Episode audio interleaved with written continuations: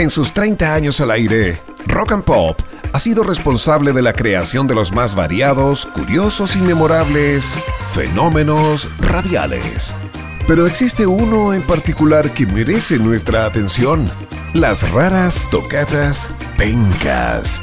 Si no sabes de qué estamos hablando, fuiste fan, las cantaste o simplemente las escuchaste en su momento, en este arqueológico podcast te contaremos el detalle de su historia en la voz de sus protagonistas.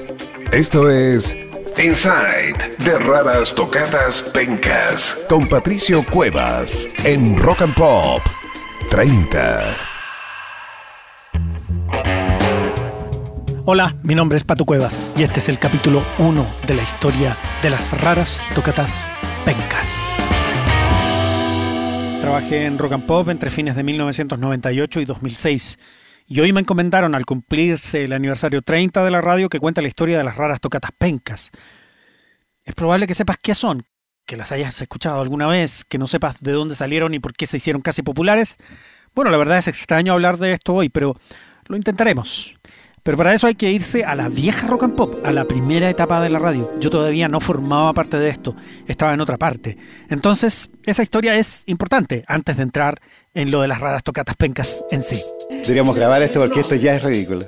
Este es Pablo. Soy Pablo Aranzáez y en el año 1999 trabajaba como conductor del programa Sonidos Comunes en Rock and Pop. Por la mañana, todos escuchan Sonidos Comunes. Pablo Aranzáez se encarga de hacer una selección. El origen de las raras tocatas pencas es, como toda esta historia, una broma interna de trabajo que, según Aranzáez, jamás debió salir de ahí.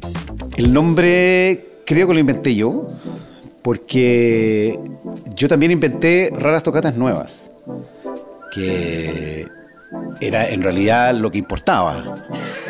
Lo que importaba era eh, un espacio que yo recuerdo habíamos soñado por mucho tiempo hacer con Marcelo Aldunate, el director de Rock and Pop, que era hacer sesiones con las bandas en la radio. Y claro, mira, esto, es más o menos así. El prestigioso nombre de las tocatas de la radio Rock and Pop se llamó Raras Tocatas Nuevas.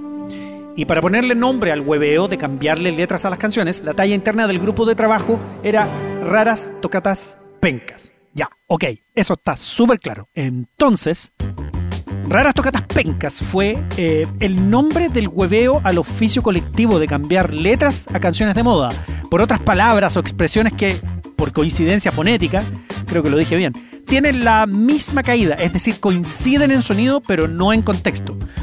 Como consecuencia de esto debería sonar divertido. No siempre es divertido, la verdad es que la gran mayoría de las veces es muy pelotudo. Pero voy a poner un ejemplo acá para que se entienda. Agua en el hoyo. Ya, Bob Marley no dice agua en el hoyo, pero uno hace eso, ¿no? Agua en el hoyo. Eso, mm, claro. Bueno, puedes pensar más ejemplos, huevos con aceite, toma tu sopita. Bueno, siempre, pero siempre, teniendo la oportunidad, uno le cambia la letra a las canciones. Siempre. Sobre todo cuando son en inglés, porque no las entiende siempre, o no se entiende la letra de las canciones en castellano, que también pasa harto. Ahora, si eso se hace con un grupo de compañeros de trabajo o amigos, mejor todavía. Cambiar la letra de las canciones como bien propio de la cultura chilena, me da la impresión. Este es Marcelo. Mi nombre es Marcelo Aldunate. Yo en 1999 era el director de Rock and Pop.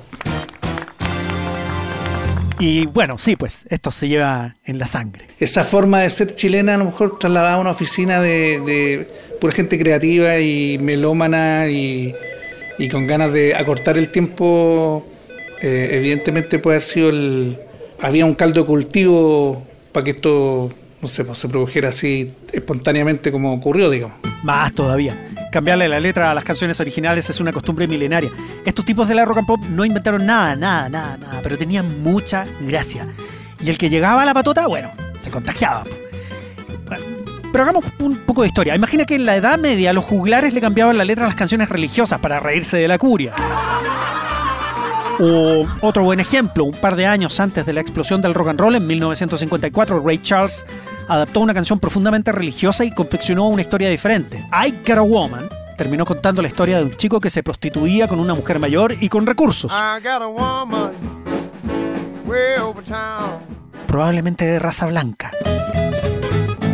Un poco antes de la formación de los Beatles, Paul McCartney vio en vivo a John Lennon cantar una canción de Del Vikings que se llamaba Come Go With Me. Y como él no se la sabía, le cambiaba la letra por algo divertido. Pero la mejor de todas, o la más relevante alteración de una letra original de canción, la hizo sin lugar a dudas Aretha Franklin, quien tomó la esencia, el sentido y el trabajo lírico de Respect de Otis Redding y subvirtió el sentido machista que tenía. Hoy nadie se acuerda de la versión original de Otis Redding, todo el respeto para ti, Otis Redding, pero esa es Respect. Dejemos fuera la historia de Weird Al Yankovic, quien armó una industria cambiándole letras a todas las canciones famosas. Lindo Weird Al, después de agarrar para el hueveo Gangsta's Paradise de Julio por décadas, mostró pesar cuando se murió Julio. En fin. Y este, y este es una joya, es como una especie de, de, bonus track. En 1970, el artista italiano Adriano Celentano publicó esta canción, que escucha usted de fondo, imitando la fonética del inglés, pero la letra no dice nada.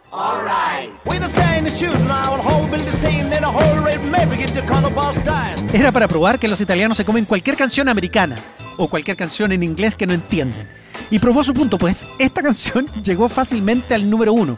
La canción, que tiene entre medio la voz de Rafaela Carrá, se llama, no sé si lo voy a decir bien, Prince Colinsenisail Chusol. Algo así. No sé si lo dije bien en realidad. O sea, esto, esto se ha hecho desde siempre. ¿O no le cambiabas tú la letra a la canción nacional en el acto de tu escuela o colegio? ¿No era acaso parte de tus bromas adolescentes o de infancia? ¿O también le cambiabas la letra a una canción para dedicársela a alguien? ¿O como esta patota de personajes que trabajaban en la radio rock and pop para pasar el rato cuando las canciones de moda se repetían mucho? ¿Acaso uno no le iba a cambiar la letra a las canciones? El hueveo con eso de cambiarle los nombres a las canciones, cambiarle la letra y todo eso era todos los días, todos los días, todos los días. El pelado Rubén. Mi nombre es Rubén Cartagena y en el 99 era ingeniero en sonido en la Rock and Pop. Y acá detalla cómo esto se producía todo, todo, todo el maldito día. Me acuerdo que incluso para ir a almorzar nombrábamos la canción How Bizarre. Eh, vamos a almorzar, vamos a almorzar. Y ese tipo de cosas, cosas mínimas, estaba todo el día, era el lenguaje de todos los días en la radio. Seamos justos, en paralelo se trabajaba en términos serios en la radio, no era solo hueveo. Aranzáez y Aldunate le habían dado forma a estas tocatas de bandas en el estudio de la Rock and Pop. Raras tocatas nuevas. ¿Se acuerdan de la explicación que di hace un rato atrás? Inédito en la FM, como tantas cosas que hizo la radio en ese tiempo. Era en realidad lo que importaba lo que importaba era eh, un espacio que yo recuerdo habíamos soñado por mucho tiempo hacer con Marcelo Aldunate, el director de Rock and Pop, que era hacer sesiones con las bandas en la radio. Algo que hoy día parece muy normal, pero que en ese tiempo no lo era tanto. Y entonces nosotros teníamos esta idea hace tiempo, hoy podríamos eh, hacer eh, conciertos de grupos en la radio. Por fin se pudo hacer y nació esta este concepto que buscándole nombre yo le dije a Marcelo, debería llamarse Raras Tocatas Nuevas, que era una idea que yo había pensado alguna vez a partir de la canción de Charlie García, por supuesto, y él me dijo, ya, sí, está buena, usémosla. Desde ahora comienzas a escuchar las Raras Tocatas Nuevas. Citaba, no era un homenaje tampoco, pero la canción de Charlie García, Raros Peinados Nuevos. Entonces, la misma pega en serio se parodiaba con este deporte de cambiarle la letra a las canciones. Fue como parodia de lo que se estuvo haciendo, que eran las raras tocatas nuevas. Ah, ya. Y, este es Julito. Hola, soy Julio Rojas. Y el año 99 hasta el día de hoy he estado a cargo de la postproducción de Radio Rocampo. Julito que confirma que todo eso era permanente. Una burla o parodia, chiste de las canciones que, estaban como más de moda, que era habitual en la radio que, se les cambiara la letra, y lo hacíamos de mala manera, cantando desafinado, entonces eran pencas, y por eso se le puso ese nombre. Todo el día. Y acá está el detalle. Nosotros teníamos la costumbre de, eh, mientras trabajábamos en la oficina de la radio, eh, y sonaba la radio todo el día, por supuesto, eh, intervenir las letras de las canciones que escuchábamos repetidamente durante la jornada, una y otra vez, y además que Hay una parrilla que era más o menos repetida, entonces uno ya conocía buena parte de ese catálogo de memoria. Era de todos los días y era de todos. Y el que no venía con esa idea enganchaba igual eh, y algún invento se mandaba. Entonces... A veces salían cosas muy ridículas, muy fome, muy absurdas. Y a veces salían cosas graciosas y todo el mundo las celebraba y nos reíamos, jajaja. Y a veces podía ser una frase, el título de una canción o una estrofa más larga y ya si estábamos creativos y entusiasmados, eh, se sumaban y se podía cantar casi una canción completa así echando la talla en el minuto. Pero la gracia era, era un ejercicio como de- del surrealismo, era eh, lo que salía en el momento, ¿no? Eh, esa era la gracia. Eh, lo que se te ocurría ahí. No, no, nadie llegaba de la casa con una cuestión armada. No, era, la gracia era como, como que en el minuto surgiera un chiste, una frase alternativa.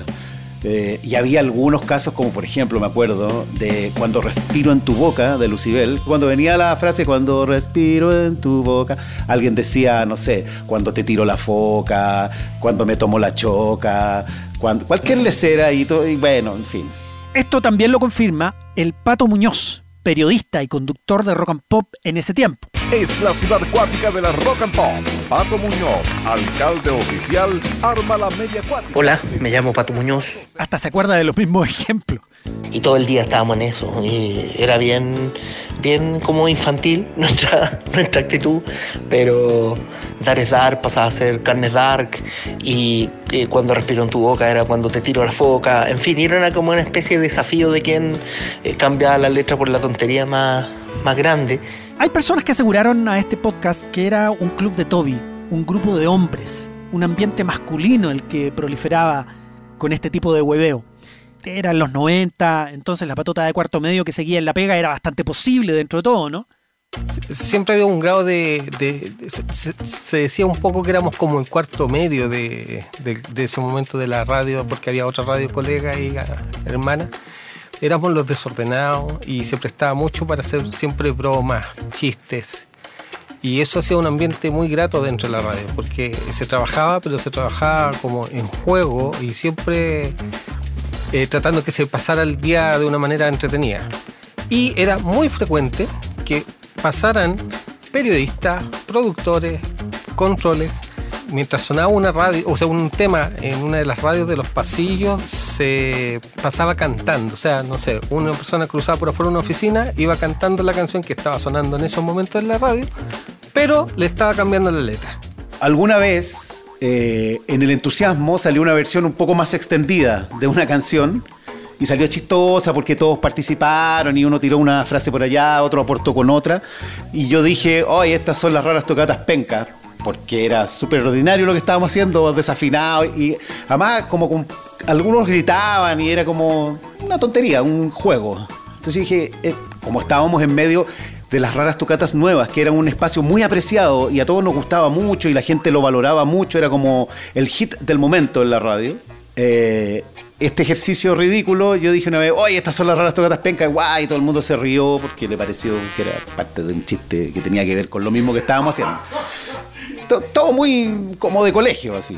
Sí, po, que está confirmadísimo, es un hueveo masculino.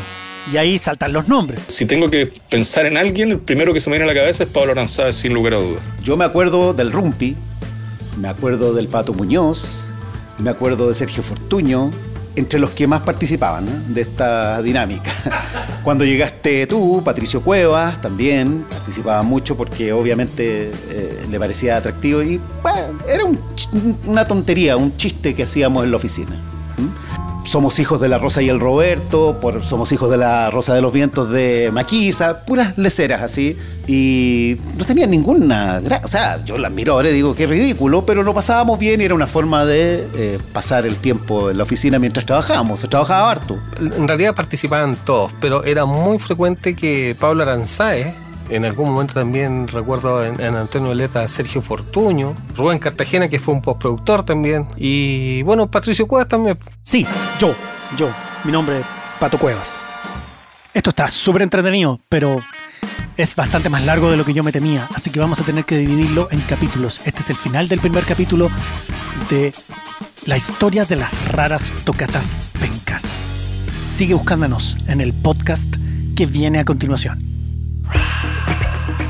Acabas de escuchar una parte de la historia de Las raras tocatas pencas, uno de los hitos más particulares, curiosos y memorables nacidos en los 30 años al aire de la rock and pop.